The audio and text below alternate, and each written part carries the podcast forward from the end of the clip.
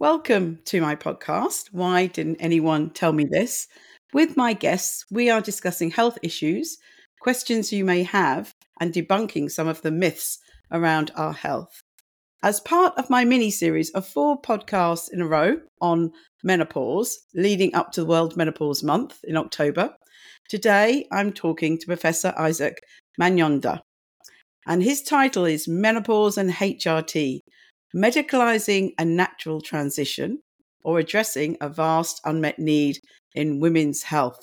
This is a very, very hot topic, especially in the UK. So, and, and I know that Isaac and I don't agree on everything. So, it's going to be hopefully a really good discussion.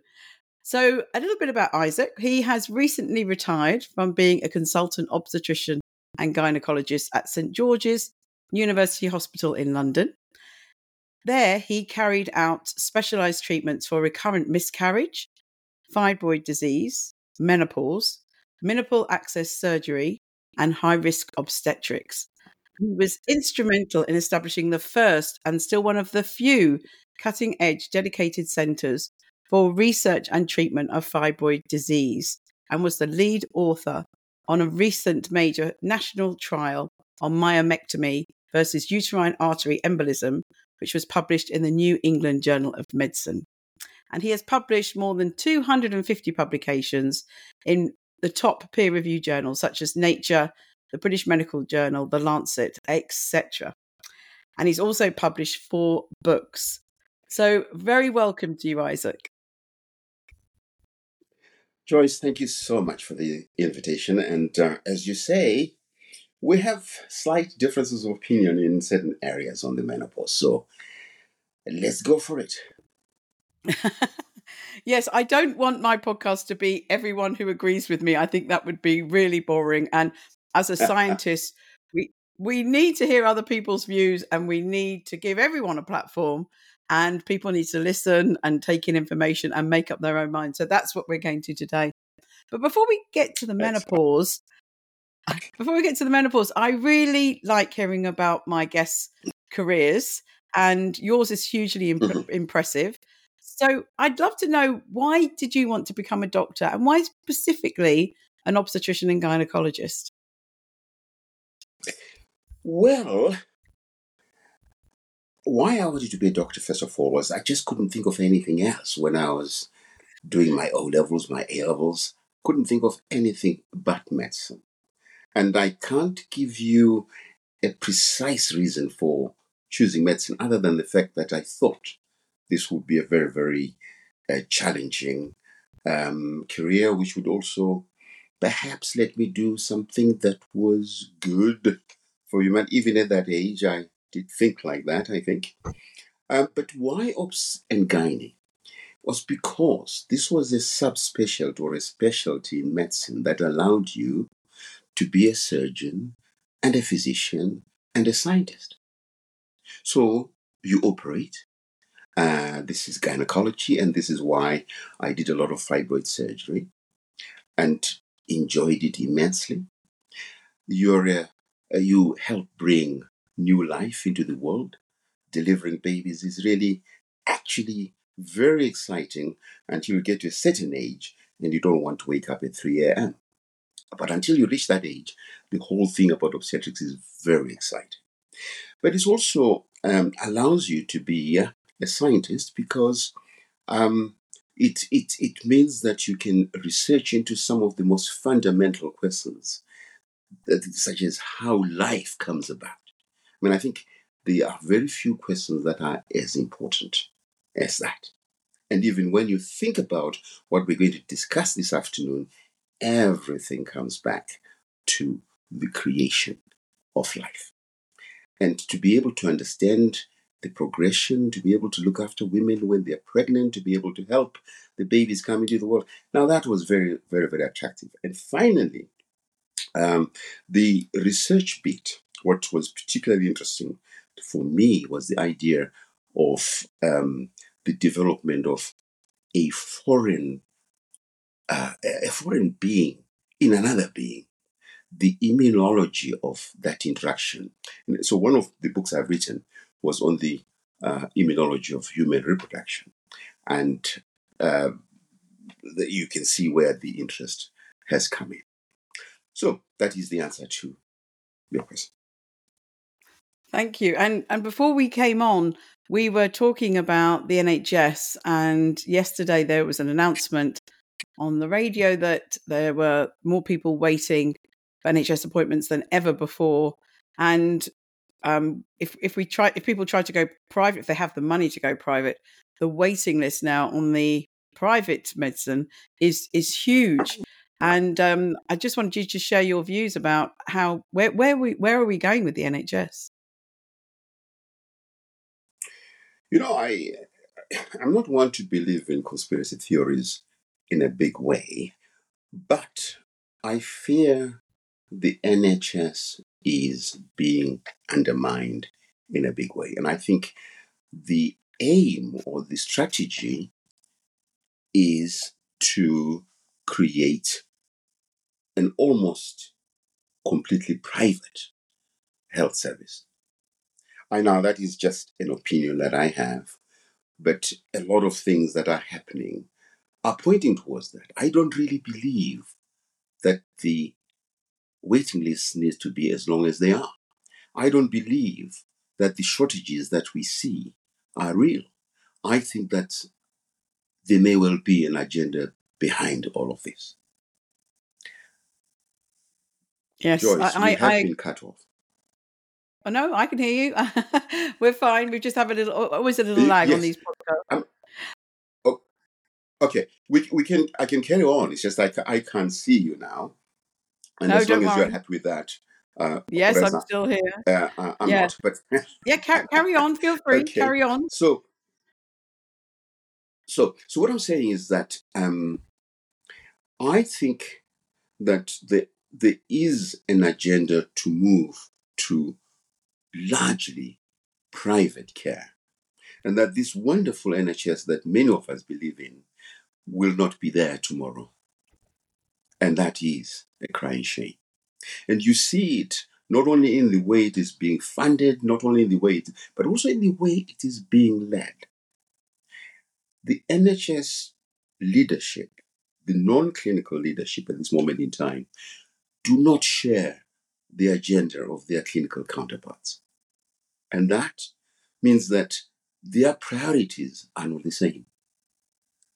And therefore, at the end of the day, the wonderful NHS that we hoped would always be there may not be in five years.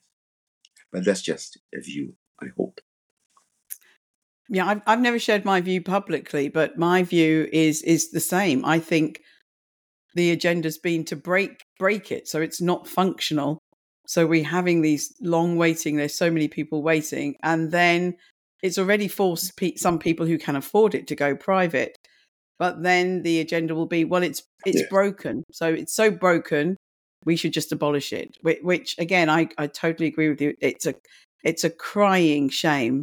Um, I, I actually had an appointment for a Yeah. minor a minor uh, procedure on or not, a minor test uh, yesterday, and um, I was in and out within five minutes.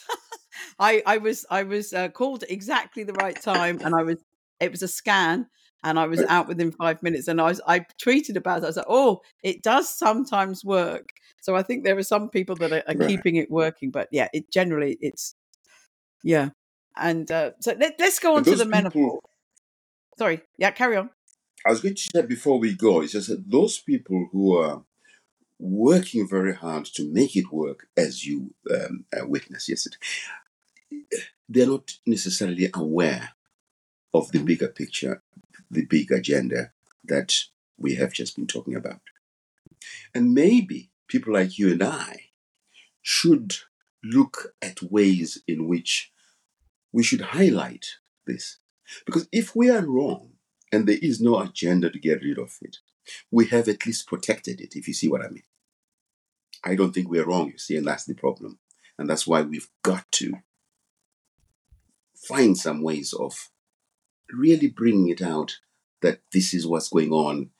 Everybody wake up and let's protect it. The menopause. yeah, I agree with you about the NHS. So we've, we've we've got off to a good start with with something we agree on. So yeah, the menopause, the menopause, which is an area that's been heavily privatised. So it seems that in in many countries, especially in the UK, we have become very muddled about the correct information about menopause. And so today we're, get, we're going to hear your views on this. And I'm going to start with something not too controversial. And I, I interviewed uh, Professor Susan Davis uh, last week, and I'm going to ask you many of the same questions. Um, th- then we can see what we agree on and what people don't agree on. And, and we have to take everyone's point of view for sure. Um, so a simple one, but um, Susan said it wasn't actually that simple. Um, in your view, what what is the definition of perimenopause, menopause, and postmenopause? How would you define them?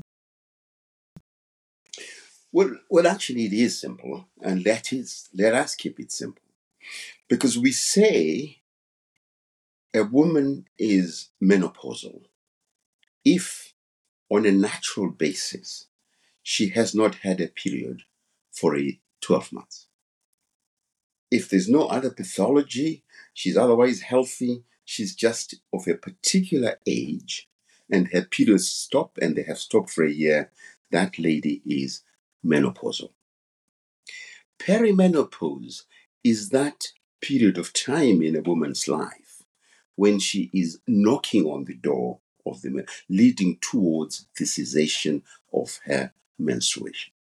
So she begins to have symptoms that typically culminate in the menses stopping altogether. So in the perimenopause, a, woman might start experiencing some hot flashes and sweats. She may feel that she's no longer as energetic as she once was. She may feel that her hair uh, falls much uh, much more easily when she shampoos it. She needs a lot more cream for her dry skin etc., etc. We could go into many other symptoms that people don't recognize as being menopausal. So those are symptoms of the perimenopause. She is knocking on the door of the menopause. Postmenopause is really um, a non-starter as, as, as a definition because it simply means a woman is menopausal and she is menopausal and beyond uh, it really has no particular. I would always talk in terms of perimenopause or menopause. Okay, that's my uh, definition. Uh, okay, so um, yeah, I would always say that once a woman's stopped her periods for twelve months, she is postmenopausal. So would you not say that? Yes, menopause, post yeah. postmenopause. Postmenopause, yeah. But it's, and I think when you say post, because you you, you, you, my, my, my quarrel with that use of the term post uh, is it looks as if there's a point when you are menopause and then you're postmenopause. And that's the that creates an unnecessary confusion. A woman yeah. is perimenopausal leading into the menopausal uh, transition. And then she remains in the menopause. Let's talk a little bit more about the symptoms. So, um, Susan said that in her view, as an endocrinologist, the first symptom would be a change in periods. Um, but I've, I've spoken to many women. That's one thing I didn't agree with her on. I've spoken to many women, and they have had hot flushes and other symptoms before their periods changed. So, how do you feel about that? And and let's talk more about the symptoms. So, how would you define the the main symptoms that are due to the perimenopause and not due to just the aging process for women. Yeah. So the, the, the, it's a mistake to think that this particular symptom is the first, followed by that, followed by this, and so forth. It, it, you're, I hear you and I are in agreement, uh, and against uh, perhaps Susan, in that some women will start with hot flashes or just a sensation of heat in the body, or feeling very hot at night. The night sweats where they're throwing off the sheets and then feeling cold and bringing them back on and forth and, and back and forth and back and forth. Yes, some women will notice a change in their menstrual pattern. And then this can go back to normal for quite a number of months. And sometimes it is due to the perimenopause, and sometimes it may not be. And other women will notice the usual things like their skin is drier, they need a bit more cream to uh, keep their skin moist. Their hair, as I said earlier, becomes thinner and drier, and when they shampoo, it falls much more readily. They may notice that their nails are lined and they break easily. Their energy levels are probably declining a little bit. They're not as energetic as they were once before. But then they will say, well, maybe I'm just getting old. But actually, that is very much part of the perimenopausal um, uh, picture. And other women will notice that their, their, their, their emotions, their moods change. So they may find that they are less tolerant of other people. They will snap where previously they would have let it pass.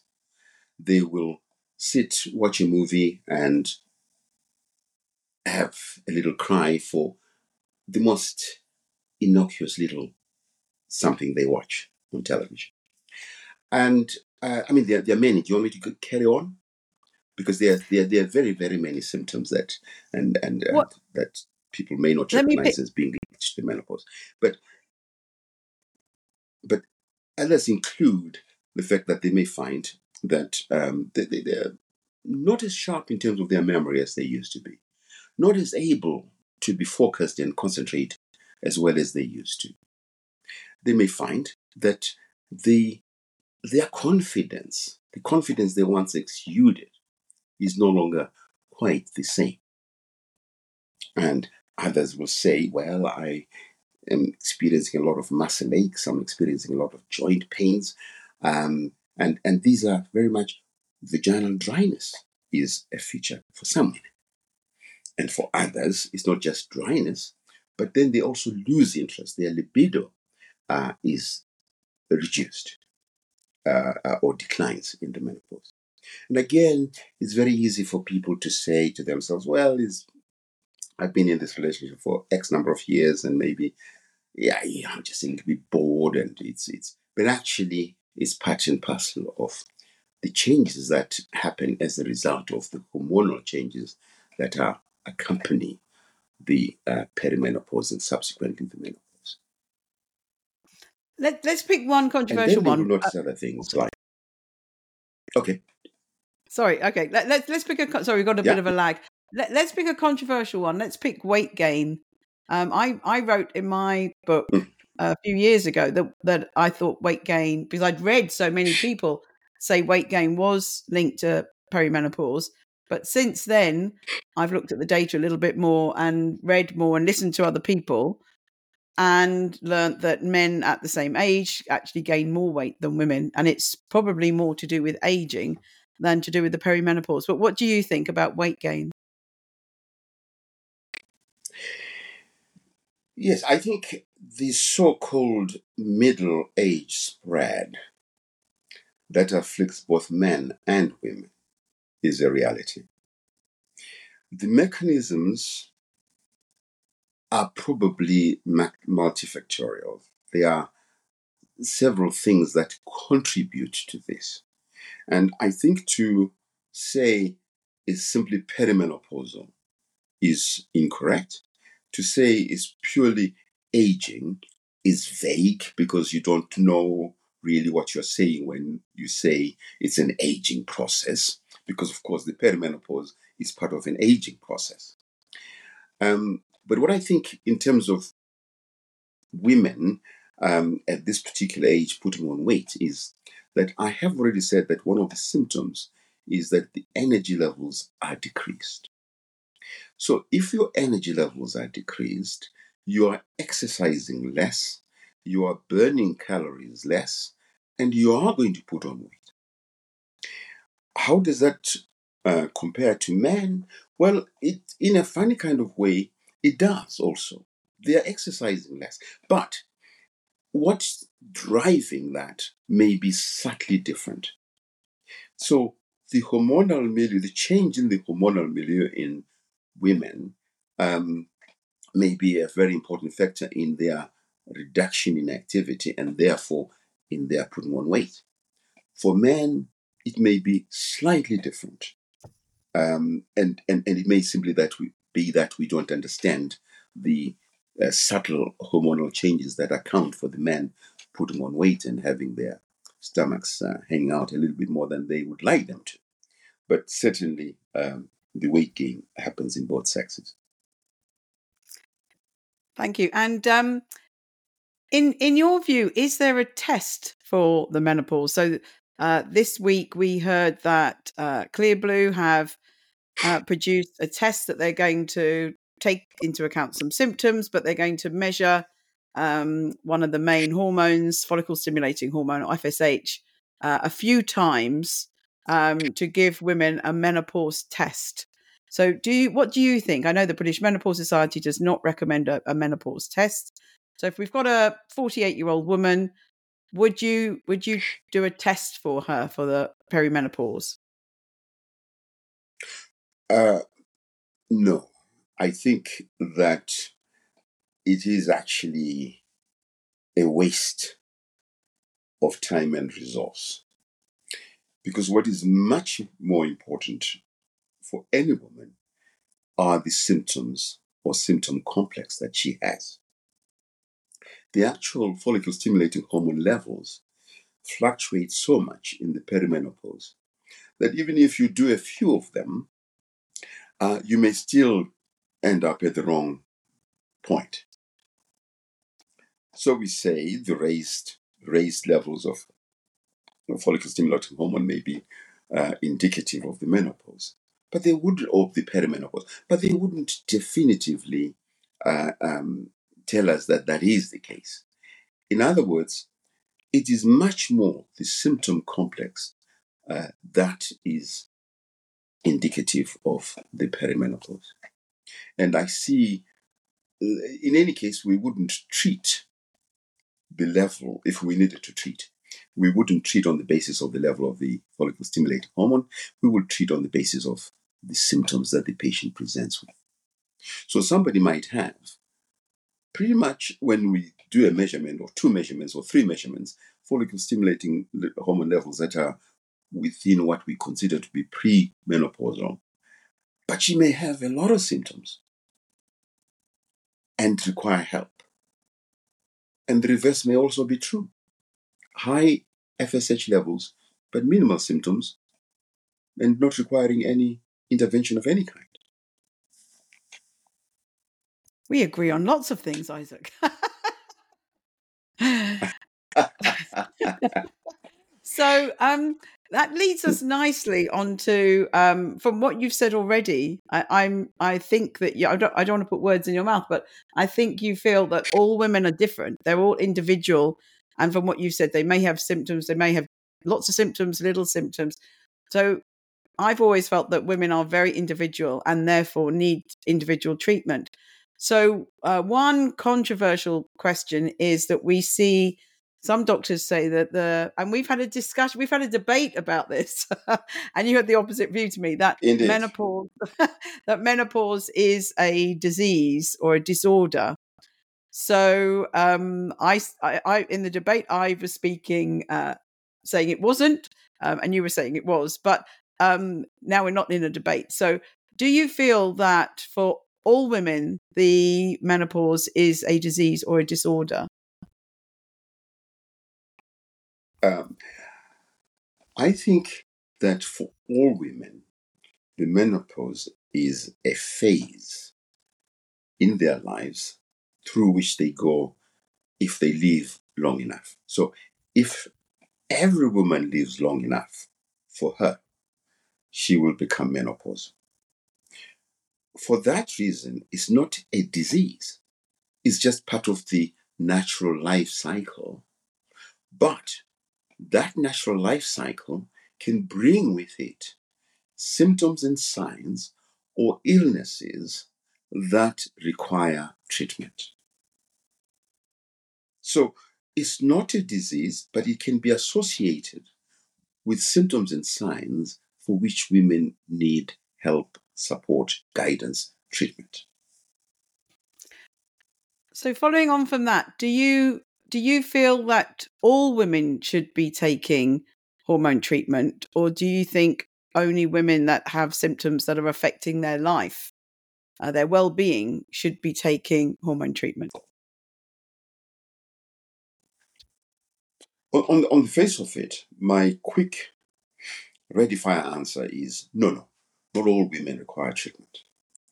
And only those that have symptoms that are bothering them need to be treated. But I say my ready fire uh, uh, response because beneath it all, though, I do have this feeling that the menopause does bring with it a number of issues in women's health that perhaps if we had a way of addressing them, we would significantly improve women's health.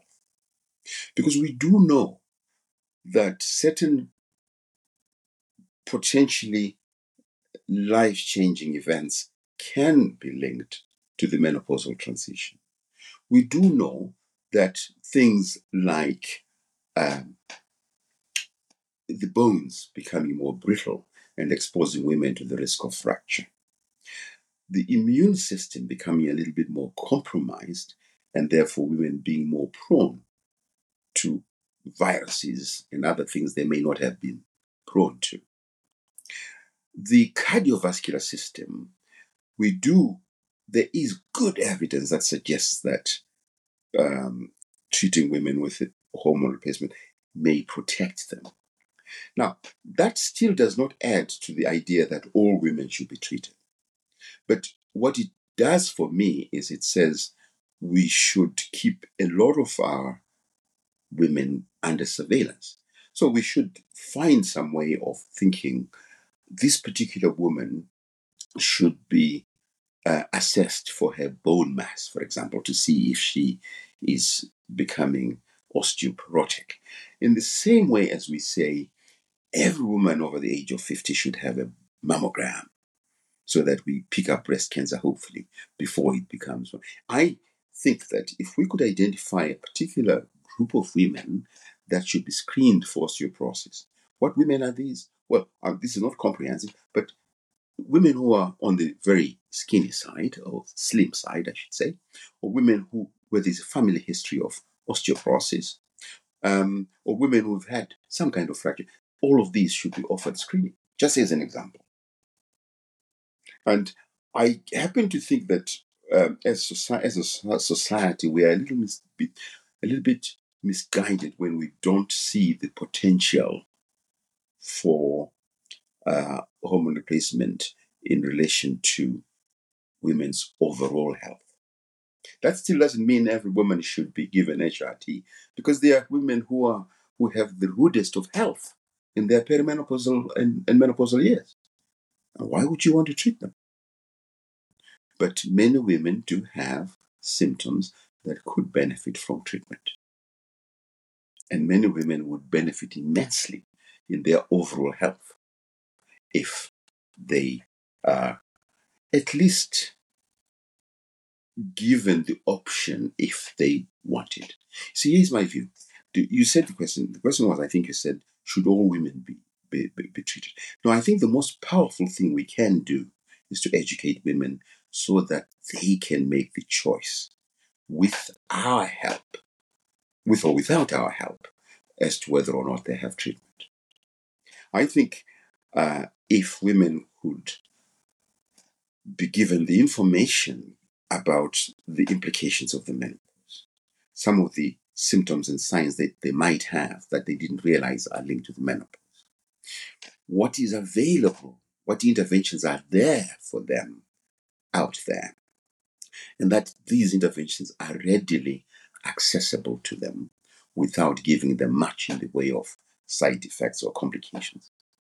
It's knowledge, it's education that I think is the most powerful thing that women need and that these that, that women should be able to participate in decision making about their health. I am. Um, thank you. I I have been doing a lot of work around um, well-being and sorry um, there's a brilliant series on Netflix at the moment called Blue Zones, where they've looked at areas of the planet that have excellent longevity and they have excellent health. And they have very Hmm. low rates of, they didn't speak about osteoporosis, but they talked about dementia, heart disease, diabetes, and um, uh, cancer. And in these areas, the these these long-term diseases are very very low and i have asked the the, the guy that um, presents and, and wrote the book on the series um, and who's doing this research um, whether the women were on hormone treatment and i'm i'm not sure i it, i think it highly unlikely these are often quite remote areas with very little to be honest medical intervention but they're leading very healthy lives so they are exercising they are eating well. They have a sense of community. They sleep well. They're doing a lot of work outside and gardening and exercise outside. and um, I feel we. I, I, wanted to ask you about dementia as well, but I I feel that um, I, I do a lot of work on fertility, and with fertility as well, we have these areas, these times of a woman's life where um, oh, I'm trying to get pregnant. Oh, I better look after my nutrition and exercise and sleep and well being. Oh, I'm perimenopausal. Oh, I should look after these. And what what many of us are trying to say is if we look after those all of the time, as we see in these uh, these blue zones around the planet, and we this will also help us with our menstrual health. It would help us with all of the key milestones in our reproductive life. Um, so I feel we the education for me needs to to be okay. Let's let's number one, let's look after our well being, and I really believe that for some women, not all women for sure, some women with symptoms, if they are spending more time on their self and looking after themselves, um, I think that would really reduce their chance of many of these symptoms and the longer term problems, um, including dementia. All, all, the things I've read about dementia are, you know, if we look after our well being all our life, we really reduce our chance. But it's never too it's never too late. So the menopause is like a wake up call, um, and we just don't do enough about that. So um, absolutely uh, feel that there are some women that they'll tick every box and be living a wonderfully healthy life, and they'll still have symptoms, and they'll they will need and they will benefit from hormone therapy for sure. So, do do you think we do enough with well being of women um, before we actually give them any treatment? How do you feel women are looking after themselves? Well, first of all, let me say that those women who come with significant symptoms, perhaps you could argue the horse has bolted. And you can't say change your lifestyle in a significant way that would necessarily make your symptoms go away. I mean, I know that Joyce Harper likes to go swimming or skinny dipping for her, for any sort of uh, hot flashes and so forth. But I'm not sure that in the longer term, or for the majority of women, that would work. Um, the, the, the, the thing is, is that for those natural, for those interventions that you are alluding to to work, they're a lifetime lifestyle. So you couldn't use those at the point of the menopause or perimenopause and make a huge difference. Even um, so, so if you look at the areas where this research has been done for um, women, where they live long, where they have healthy, long lives, um, uh, perhaps places like Japan or something like that, or some of the more remote areas. Really, you look at their environment and you recognize that there are aspects of it that make it possible.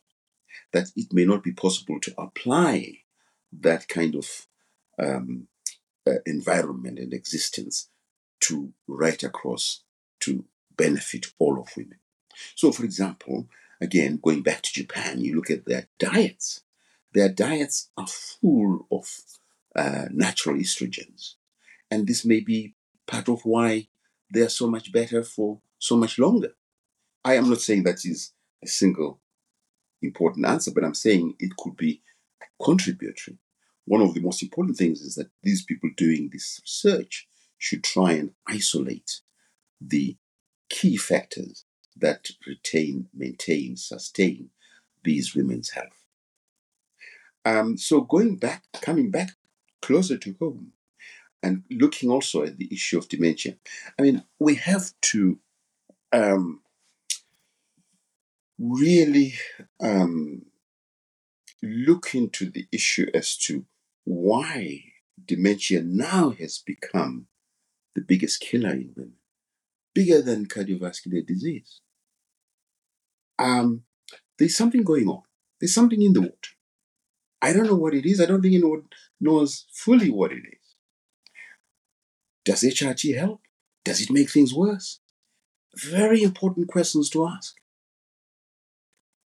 If you are one way inclined, you might look up and come up with a lot of evidence from uh, epidemiological studies, from uh, uh, test tube studies, from uh, mouse studies, from even now human studies, suggesting that HRT or estrogen and, and, and other related molecules could be helpful in preventing. But if you belong to the other school, you could equally find evidence that might suggest the, the very opposite. Same condition, same population, but you're arriving at different conclusions.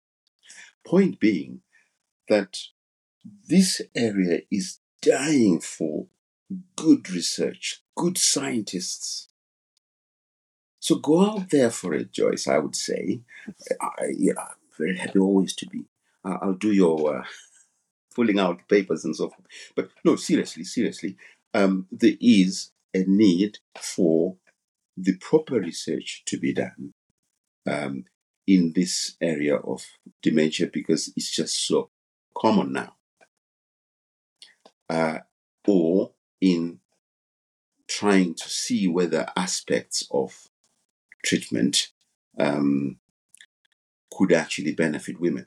Maybe we'll come to this um, because I'd like us to discuss, if possible. You're, you know, you take the lead here, but um, we could perhaps discuss testosterone, for example, and because I'd like to say a few things about that in relation to what, how we should be looking at it in terms of whether it's beneficial or not for women. Oh, we'll just we'll just finish we'll, we'll finish a bit about dementia and about heart disease. So I've I've read all the main clinical studies on dementia, sorry, in a lot of detail, and um, there there are a lot of studies. Um, do we do more studies?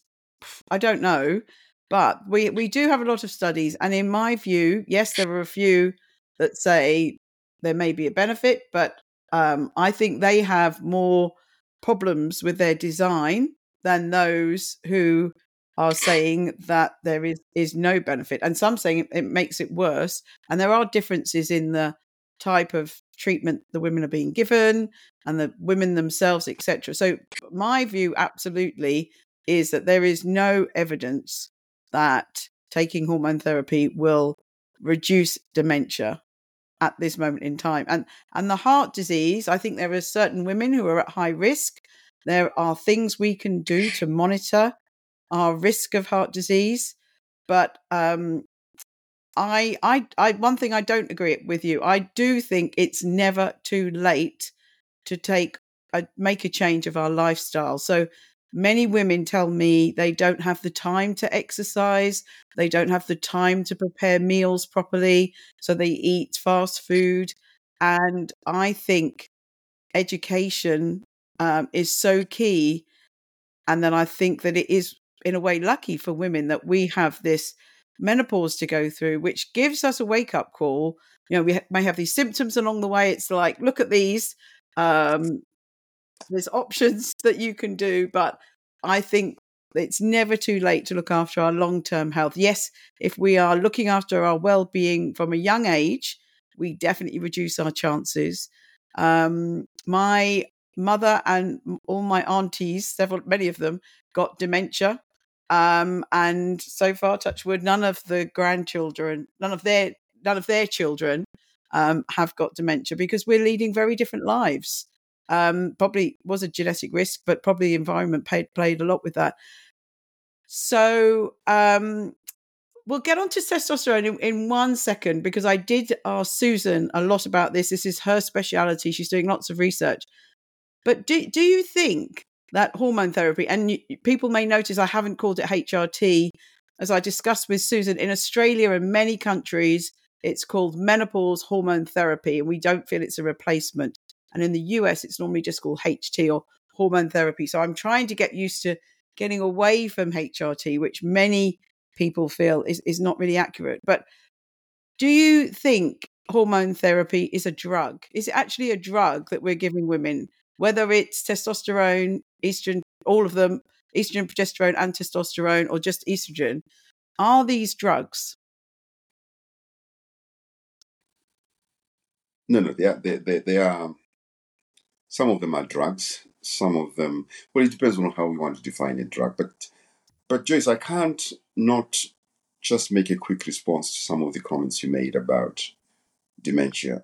Um, a lot of clinical studies have been have been done but fundamentally most of them you could sit down and shred them because really the design leaves so much to be desired is not true and the fundamental mistakes have been made time and time again in a lot of those clinical studies.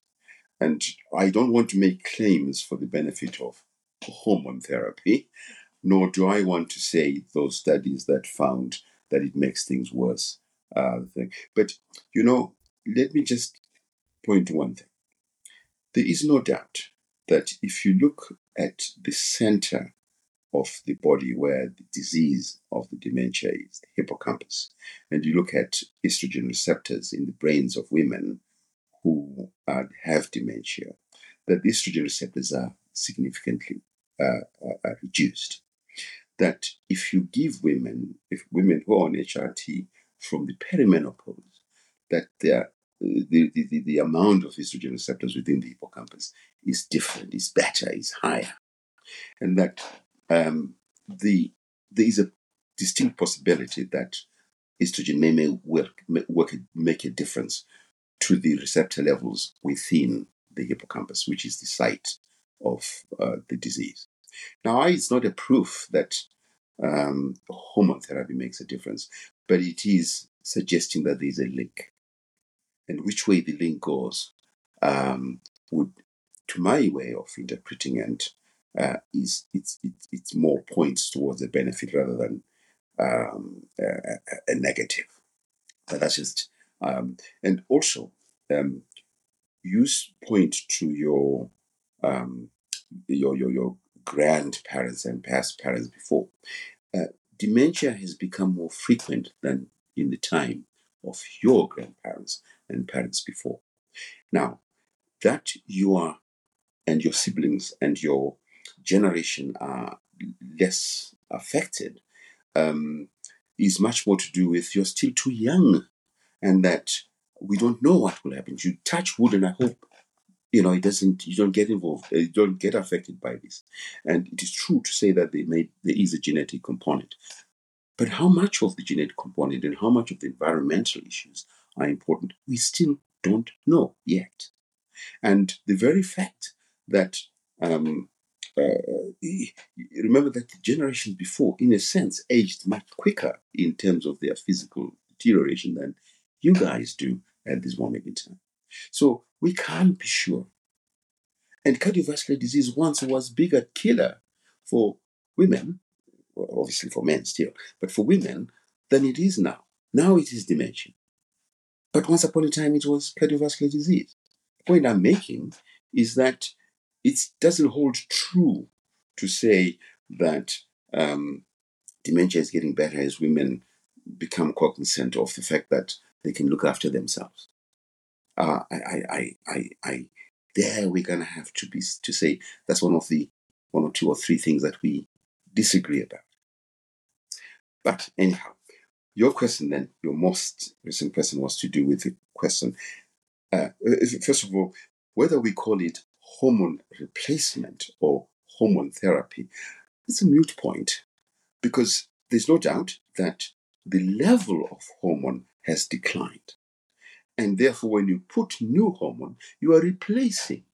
So that's why the term replacement. But I agree that terminology is important. I agree that we should be careful with how we use words. In fact, I wrote a little paper not so long ago uh, in which, which is called something like "It's all in the name of." It's all in the name. The importance of correct terminology in hormone replacement, because of course, when we just talk about uh, hormone replacement therapy, we think in terms of replacing estrogen and or testosterone. But actually, hormone replacement therapy could refer to diabetes because we are replacing uh, insulin or to thyroxine because we are replacing uh, thyroxine in in in uh, thyroid gland that's not producing thyroxine it should. So the term hormone uh, replacement therapy is really a very poor term uh, in terms of if we want to be accurate about uh, the use of language. But anyhow, do I think that so the term we should use is something that you and I should debate on a different day and come to some agreement about what it should be. But I think if we are going to be accurate, we should say estrogen replacement therapy or testosterone replacement therapy or combined estrogen, uh, estrogen testosterone replacement therapy. That would be very accurate and would be non ambiguous in terms of what we're doing. And it would be replacement because we're implying that these, in their natural situation, these hormone levels have declined. I'll pause there. Yeah. So um, for the, for the dementia, um, I mean, I'm 60 and I'm the one of the youngest of my generation in my family, and many of them are in their late 70s. And um, so far, no, no, no one's actually got dementia. Whereas uh, my mum was one of five daughters, and they all got dementia. But anyway, um, I don't think it's a replacement therapy because I don't think that. Uh, I think replacement is when it should be in the body, and after postmenopause, those hormones shouldn't be in our body. So that's not natural. So that that for me is why I wouldn't replace them. But but let's go back to the question. So is hormone therapy a drug? Are, are we giving women drugs?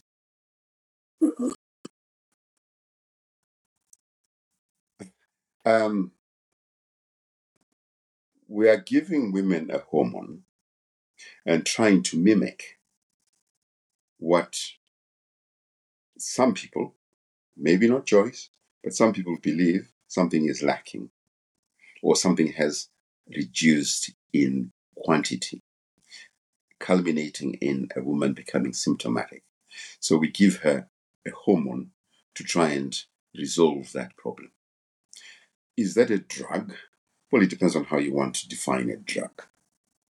I, I just say we are replacing a hormone or we are giving a hormone. And I'm I I don't know whether I want to think of it as is it a drug in the sense of giving paracetamol? Probably not because the, human body does not contain does not contain paracetamol, doesn't contain digoxin, doesn't contain uh, an anti blood pressure tablet. But the natural, normal human body at, at a certain point in time contains this hormone, and we give this hormone to try and control symptoms. What whether we classify it as a drug or not is, to my to my way of thinking, immaterial. What do you think? Um, I think it is a drug and I think it has side effects. And I think we have to be careful with the dose of those drugs and, and when we use them. So I'm going to bring the dose up in a moment. But um, do you, do you, what, what symptoms would you use hormone therapy for?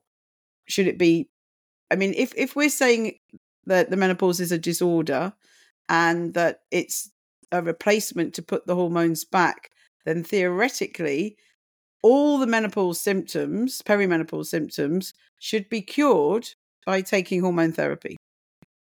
But in my view, they're not. Okay. So, okay, you're saying which symptoms should be treated? The symptoms that should be treated are the ones that the patient, the woman, uh, comes to you as a physician with seeking help. So if a woman comes and says to me, I'm suffering badly from hot flashes. I'm sitting in an office among other people and I just feel extremely hot, or I can't sleep at night because of my hot flashes and night sweats, or I can't engage in intimacy because it just feels so dry. Those are some of the symptoms I would treat. I, I think that I don't have a problem at all there in terms of which ones.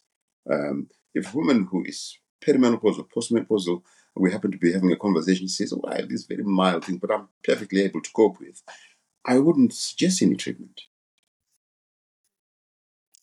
So um, there, has been there's been a lot of controversy in, in the UK about hormone therapy, such as um, it, you know having the impression from some that it, it should be given to all women and that they should be on it forever. And there's a definitely, if you read in the media, a lot of fear of missing out with with women feeling that if they're not on HRT, then they're doing something wrong.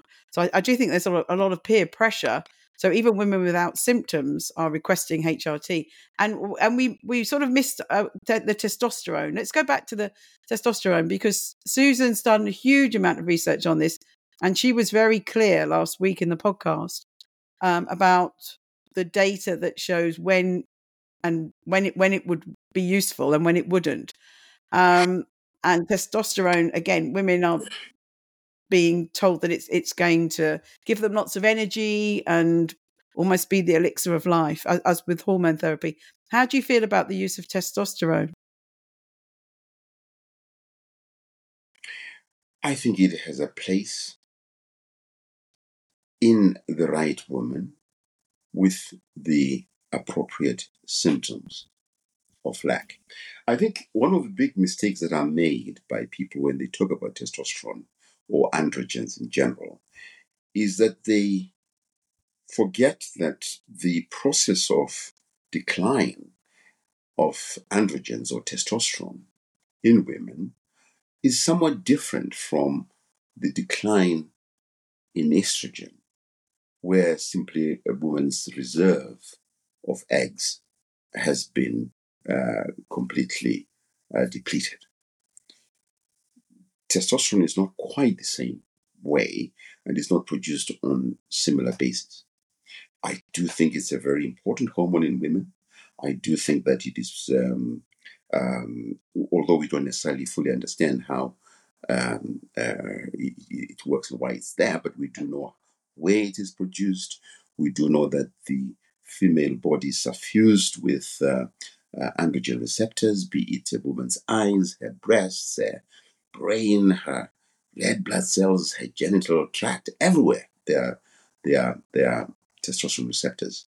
And it's not a, a nature making a mistake. Nature doesn't make that bad a mistake. So testosterone must be important, if not only in terms of how much is produced by the female body, but also in terms of the receptors for this hormone.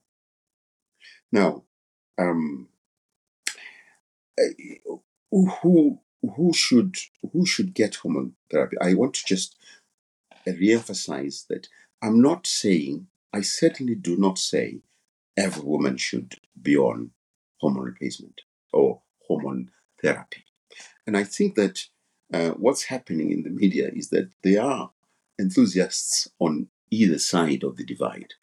There are those who are very pro hormone therapy and they talk about every woman being on hormone replacement or hormone therapy and that it is the last, the elixir of life to, to, to take words from your mouth. Uh, and that's wrong. Nothing is ever absolute like that. But there are women who do need it and who benefit. On the other hand, to completely deny all women and just say, well, this is your mother put up with this and uh, you should too, and this is just, you know, what the hell do you need hormone for? Uh, that too is wrong because there are women who suffer tremendously from the lack or the fall in the level of this hormone. To my way of thinking, the most important thing isn't actually about giving the hormone or denying it. The most important thing is helping women to understand what these hormones are about, to understand the normal biology, normal physiology of their bodies, to understand why they might get certain symptoms and why they may not, and therefore to help them, give them to empower them to make decisions about their health. We mustn't deny them if they think there's something that's going to help them. We mustn't force them upon uh, women who don't want to have the uh, hormones or hormone therapy. We mustn't make women feel that, oh, you know, if you're not taking it like Jane is taking it, you're missing out on something. No, no, no. Let us educate them to say, this is the choice that I'm making, and this is what works for me. I'll yes, we, we, I, I think every woman's individual. And whenever I'm giving talks, you know, I say one problem we have is that if, you know, one person, for example, in an office is getting through the perimenopause quite easily, and then the next woman's having lots of problems, that second woman can feel very, um, you know, anxious and upset that, well, there's something wrong with her. You know, her friend didn't have any problems. So, one important thing to educate women is that we are absolutely all individual. But I personally have yeah. never met anyone who is against hormone therapy for those that need it. I, I, I really have never met anyone. I, in in my surveys I've done of women, some of the women said that their GP said, "Oh no, go away, you don't need it," which obviously is wrong. Um, but mm-hmm. all the people that you know I've ever spoken to about this, I've personally never met anyone who is against HRT. Um, the HT, I still keep saying HRT. You know, there are many people that try to promote a more natural way of dealing with the symptoms and the long term uh, risks of certain diseases. But even they, even they, the very natural people, are not against hormone therapy. So um, I, I think, you know, my two messages are women are individual and hormone therapy is absolutely important for those that need it.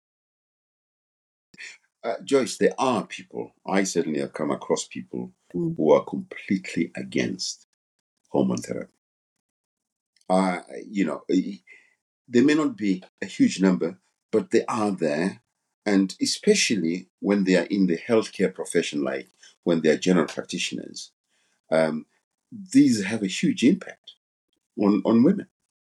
And um, I certainly have come across women who've come to see me about hormone therapy, uh, where their GP has said, you know, go away, uh, go and do what your mother did, which is just to put up with it. This is not at all, even in 2023, it's not entirely uncommon. There are people who are against hormone therapy. We but definitely... also, there are Sorry. people who there are people who believe that everybody should be on it. Again, I think the, they are as muddled and, and, and misguided as the other extreme. But then all extreme positions are usually misguided anyway. I, I agree with you. And we, we need more education. We need more people to understand where we are. And I, I agree. The two extremes are, are really not um, They're not helping anybody. And and in that light, we've heard a lot in the media recently uh, about some women being given really high doses of H of hormone therapy three times, four times, and much more of these of these high doses. And um, there's there's you know talks about the harm that's happened, such as um, I've heard several people say they're seeing women with endometrial cancer. So how do you feel about um, you know hormone therapy in the licensed doses is not working? Oh, we'll just give more and more and more, which in, in also for me may be masking other conditions. There are other con- other reasons why even women could get hot flushes. So, how do you feel about giving these unlicensed um, high doses of hormone therapy? Is that safe? Well, um, first of all, let let's be very clear.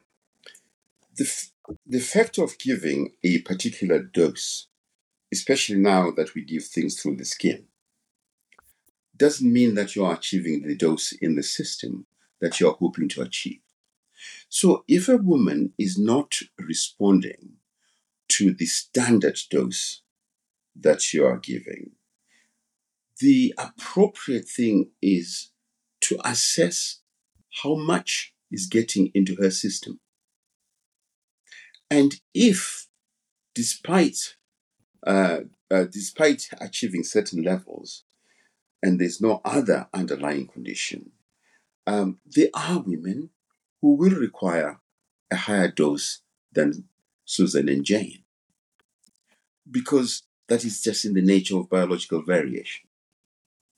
What is important is to be cognizant of the fact that this particular woman that requires the higher dose than standard needs to be kept under surveillance so that you can see number one, do you need to continue giving her the high dose? For how long do you need to continue giving her the high dose? What protection are you providing to minimize the risk of endometrial cancer? You, you can achieve that in terms of protecting her, but also controlling her symptoms. Uh, but it is important to recognize that such a woman requires that added surveillance so that you can be sure of the actual levels that you are achieving in her system, so that you can be sure that you are giving her the protection that she needs. So I'm not, I'm saying, in other words, um, we can't, uh, and I agree with you that you must make sure that there are no other underlying conditions that you are masking. Um, but by and large, when a woman is not responding to standard uh, doses, uh, often we do look, or one should look, to make sure that you're not missing anything that is relevant or important in in her in her health. Have you And- seen a rise? So I, I would. Have I seen a rise in uh, endometrial cancer. getting high doses?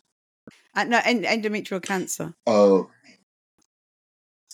actually, if anything, the actual level of endometrial cancer is actually on the fall rather than on the rise. Why? Because the use of the Mirena coil actually is a very, very positive thing in terms of prevention of endometrial cancer. And eh, in a situation, particularly where you're going to need to protect a woman who needs higher levels, it's going to be very important to um, be clear as to what measures you are taking to minimize the risk. The mistake that is also being made is, to my way of thinking, is that um, we think that you know this dose results in this level of endometrial cancer. That is not true. The data for that is not there.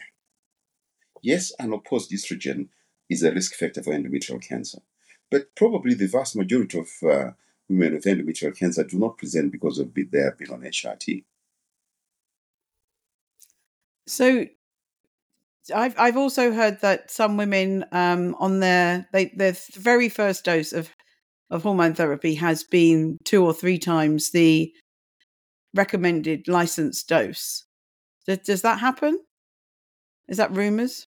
Well, it, it, it can happen uh, depending on who is. Uh, uh, on average, the standard doses are very clear, they are well known. And without a good reason, I would not recommend or suggest that we should be starting on doses that are two or three times or higher. Um, if anything, you're probably better off starting at a lower dose and building up. Because if a woman will respond to the lowest dose that does the trick, why not? But that do I see a lot of women who are started on high doses? No, the answer is not. Uh, uh, Joyce, I, I have to ask the question why would somebody start on a dose that's three times higher um, for a woman presenting for the first time when there is established, when there are established standard doses? Do, do you know the answer? I I have no idea, but that's what we've we've heard, and we've heard that in some clinics it's routine to give way above the licensed dose, and there's a lot. I mean, Paula Paula Briggs from the the chair of the British Menopause has put many reports out. Um, there's been many um, position statements and comments about the the worry about some doctors prescribing very high doses because in, in my view as a scientist we have not done the research on what the effects of these high doses will be. So we have no idea what the side effects or short or long term issues may be to women. So I, I very much feel that they're being used as guinea pigs because we don't know what these unlicensed doses of drugs will Well, I, actually do to them uh, guinea pigs in research or guinea pigs as what? I, I'm not In, sure I, well, in I'm the clinic, there. if if there's no research being done about the high doses, and I asked Susan about it, and she's quite horrified that she's hearing reports of the, the doses that some people have given in the UK. Um, it would, she said, it would never happen in Australia, but they have to work within the guidance um, for use of that drug. Mm. Um, and so, um, you know, th- th- there there has been all this media attention about, you know, if it doesn't work, we'll just give more and more and more. Well, if it doesn't work, maybe we're not treating the right problem. And the fact that we don't know what three, four, five times the dose of hormone therapy would do to a woman, short or long term, because no one's ever done it. Um, I'm hearing from, Mm. you know, the British Menopause Society, etc., that this is something that they feel is not right. So it's it's a, a concern to Well, me that I, in clinics we're let's put it giving this high doses. I couldn't agree more that we should not start women off on high doses when the, when we first encounter them because the vast majority will respond to the standard doses that everybody uses. And I'm pretty sure um, that most menopause specialists would take that approach. Now, there are women who fail to respond to the standard doses. I would have said the logical thing is to ensure by doing simple blood tests what levels of hormone your serum uh, levels of hormone you are achieving by what you are giving. And when you go up to the next level, again you repeat your measurements and you repeat your measurements until you you, you should always understand what doses you are dealing with. Now we mustn't con- there is a condition uh, called tachyphylaxis, which is usually seen when we use implants rather than um, transdermal pa- uh, creams or patches, where you give the standard dose of implants, and when you need to replace them six months later, if you do your blood tests, the levels are still high, but the women are symptomatic. The next time they need them at four months, the next time they need them at three months, the next time they need them at two months, and so forth. And yet, if you measure blood levels of estrogen, their levels are very high. This condition is called tachyphylaxis. Nobody understands exactly how why it develops, but really, in such women, the, the answer is not to keep giving higher end, uh, um, uh, the, the, the implants more, more and more um, uh, shorter durations, because that would be completely inappropriate. In the same way, if a woman is requiring uh, high doses, it is important to measure the levels. Why? Because different parts of the body do not allow absorption of the hormone as well as other parts. So you do need to know what levels you are dealing with, and therefore what level uh, uh, a given woman responds to. So if you find that actually her serum levels are high, uh, the the uh, once you've established what it is she needs, the other question then becomes, what am I doing to protect this woman to the known potential risks such as endometrial cancer? I would be saying, well, okay, we need to make sure that she is on an appropriate progestogen. But again, nobody knows 100% what the progestogen should be in terms of dose and so forth. Personally, I would have said use of the Mirena coil is one of the best things you can do. And if you're still concerned, despite surveillance, you can add uh, uh, progestogen to kind of counteract the amount. But nobody knows how much progesterone you should actually be using. But we do know that the Mirena is effective. We do know that good doses of the progesterone, uh, is effective. So these are these these are conditions that one should consider as unique and requiring more surveillance than other conditions and other uh, patients that you're treating. And, and in any one of the things about um, hormone replacement, oh, sorry, about hormone therapy. Um, one of the situations is the huge controversy that uh, exists and the poverty of knowledge, the poor quality of research. So allow me to go back to testosterone for a little bit and just point out really how easy it should be and will be, uh, can be, to conduct research beyond what we do know. Now, Susan will have said to you, the one thing we know for sure is that testosterone should be given to women with low libido, and that in these women it's effective. But we have no evidence for anything else. Isn't that what she said to you?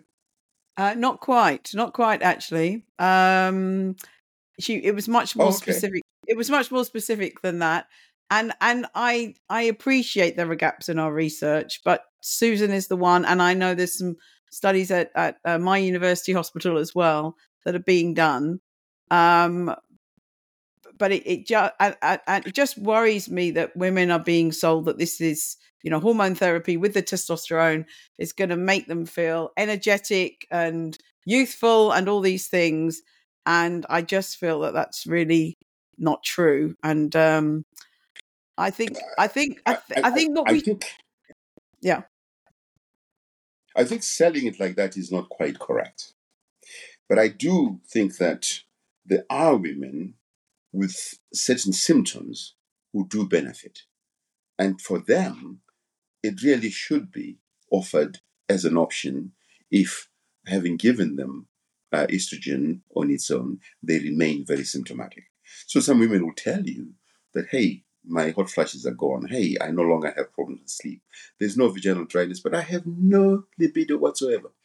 And they benefit from uh, testosterone some women say, I have the most profound brain fog. Uh, the, the research needs to be done, but you put them on testosterone and their brain fog lifts quite significantly. But here's my point. My point is this that if we say and I agree, there has not been a systematic piece of research on brain fog and testosterone. Actually, it is very easy to do the piece of research, and I just I tear hair that I don't have, thinking, why is it not being done? Because the design of such a research piece of research is so simple. The randomization is very straightforward. The cross the washout periods are very straightforward. The crossovers are very straightforward. Ah, we could get these answers in a very short space of time. And I I despair that we can't do such simple things. I, I, want us to finish off but now on our menopause discussion. So we just have a last few questions, the, the little bit of the fun questions. But just to say, um, you mentioned about testosterone receptors everywhere. We, I mean, we also have opiate receptors everywhere in our body. Um, but you know, we shouldn't all be taking opiates. So I, I think, I think you know, we have to be careful with the science and the clinical parts. And um, you know, there's lots of things but we, we might do in the lab. opiates in our body. Yeah. But we don't produce yeah. opiates in the way that we produce t- testosterone. No, exactly, exactly. We don't. Um, but so, but yeah. sorry, my other last problem with how we're treating the menopause is that we have given women that have no symptoms at all the view that they're going to have fear of missing out if they don't take hormone therapy, which I think is really incorrect. Um, but but I, want I want us just to move on now to the last few questions, which are more fun questions. So, um, you've probably heard many women in their uh, consultations with you say, well, why didn't anyone tell me this before? And this is the title of the podcast. So, what what was probably the main thing that women said to you? Why didn't anyone tell me this? What didn't they know? A number of things. A lot of um, symptoms. Um, uh, you might think this is strange, but many women hadn't realized that their muscle aches and pains were related to their menopause. And they come back maybe three months review or something like that, having taken hormone therapy. And they say, My God, my aches and pains are gone. I say, Oh, didn't you know they were? Oh, no, I didn't. You see? So they, a very important symptom that they hadn't realized was linked. And some women don't also realize that the so called genitourinary syndrome of the menopause where they need to pee very frequently. There's just this kind of funny feeling down below. Um, bowels may be affected. Uh, is related to the menopause and to, and very easy to treat. When it comes there, she doesn't want hormone, but she's bothered by these symptoms. You give her a little bit of local estrogen cream or tablets, the Vagifem, and they get so much better. I said, but why didn't anyone tell me what's going on with my body? So there are many of these sort of symptoms that are menopause related or that are perimenopause related that women, nobody has told them that they are indeed due to this condition. No, not, not condition, uh, because that implies disease, this change in their life. Yeah. And and yeah, I for for me, what you said is exactly true, and this is why education of everyone about the symptoms is the starting point. We do the symptoms, treatment Absolutely. options.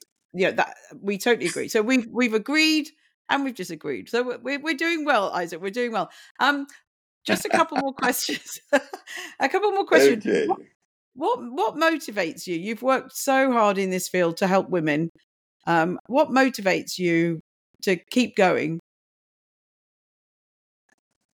Oh, but it's it's fun as well, and isn't it great fun to find that somebody has debilitating symptoms, and you work with her, and she gets better and walks out a very happy lady walking uh, away. I'll tell you. This morning, I get, I open my email, and I have had a young patient. Well, when she first came to see me, she was very young, and she had severe polycystic ovarian syndrome, which was affecting her skin a lot. And I treated her with something that is not usually given as standard, but I treated her with Androcur. Um, and it stopped her periods but made her skin beautiful. And this young lady actually then went on to go to medical school. Not only did she go into medical school, but she became a trainee in Obs and. And then recently, after several years, we took her off the Androcur because she got married and she was very keen to start her baby straight away. She was, of course, very worried about the fact that she had PCOS before. And um, fortunately, she fell pregnant but unfortunately she miscarried. And then she tried again, and she fell pregnant. She just sent me an, email that I got this morning saying, uh, I just want to let you know that uh, on the 14th of September, we welcomed Theo into the world. And she sent me pictures of her with little baby Theo. And I was, uh, that, that, that's, that's great. And it makes me happy. And that motivates me but, you know, it, even if it's one person who is happy, but uh, the good things that many are happy if you do the best you can. That's a beautiful segue into one of the next questions. So maybe don't think about work. Maybe think we'd like to know a bit about Isaac. So in your in your private life, are there what what what do you do to make yourself happy, and where is your happy place? so not work, not work. so many people Now that work. would be that would be those are secrets. Those are secrets. No, I mean it's a whole uh, range of things. Um, I read a lot. I, I I I love reading. I love traveling. Um, my other half and I travel a lot. And now that I'm retired, we're going to be able to do this a lot more. And um, hopefully, we will do certain things like um, um, she's very keen on to learn to do beekeeping, and I'm curious about it. And these are some of the things that we will look into developing and learning and, and so new things. So that is what we will do in the private side of things. Fantastic, fantastic. Do you do you have a special place, a happy place, maybe somewhere specific or not so specific? You mean a, a physical place? I'll Yeah. tell you one place that I really will go and go and go again. I love Cape Town. Cape Mm. Town in South Africa. There is a particular hotel there, and there's a particular area there, and there's the the wine routes uh, out of main Cape Town. Uh, you can, if you go at the right time of the year, so that it's nice and warm, not in the winter because it gets very cold, but you go in the summer and it's nice and warm. The food is wonderful. You stay by the waterfront. Uh, the food in the uh, restaurants there is wonderful. You can do trips into the wine farms where you can do a lot of tasting and then purchasing the occasional bottle here and there. And um, so that's one of my special places to go to. That sounds absolutely fantastic. and my very last question to you is what advice would you give the young Isaac? So if with all your wisdom now through your life, what would you say to yourself if you could have given yourself a message when you were younger? What advice would you give your younger self?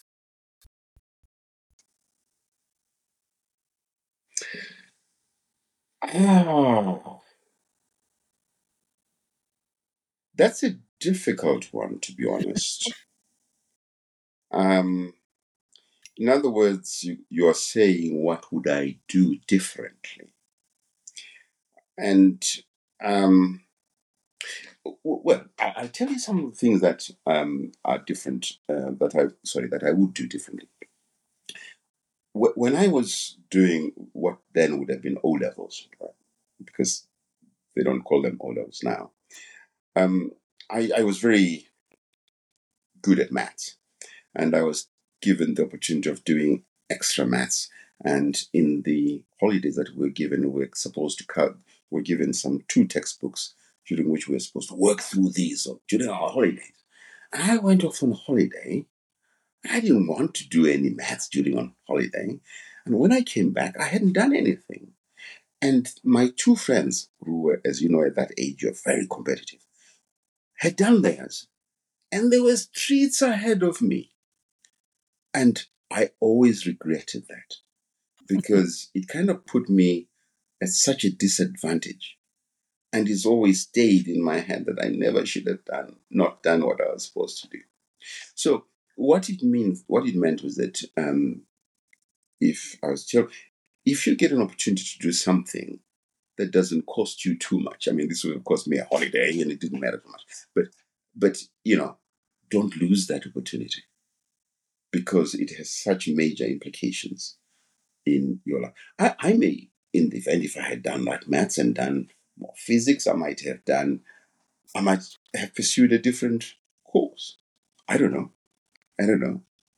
Um, and uh, in terms of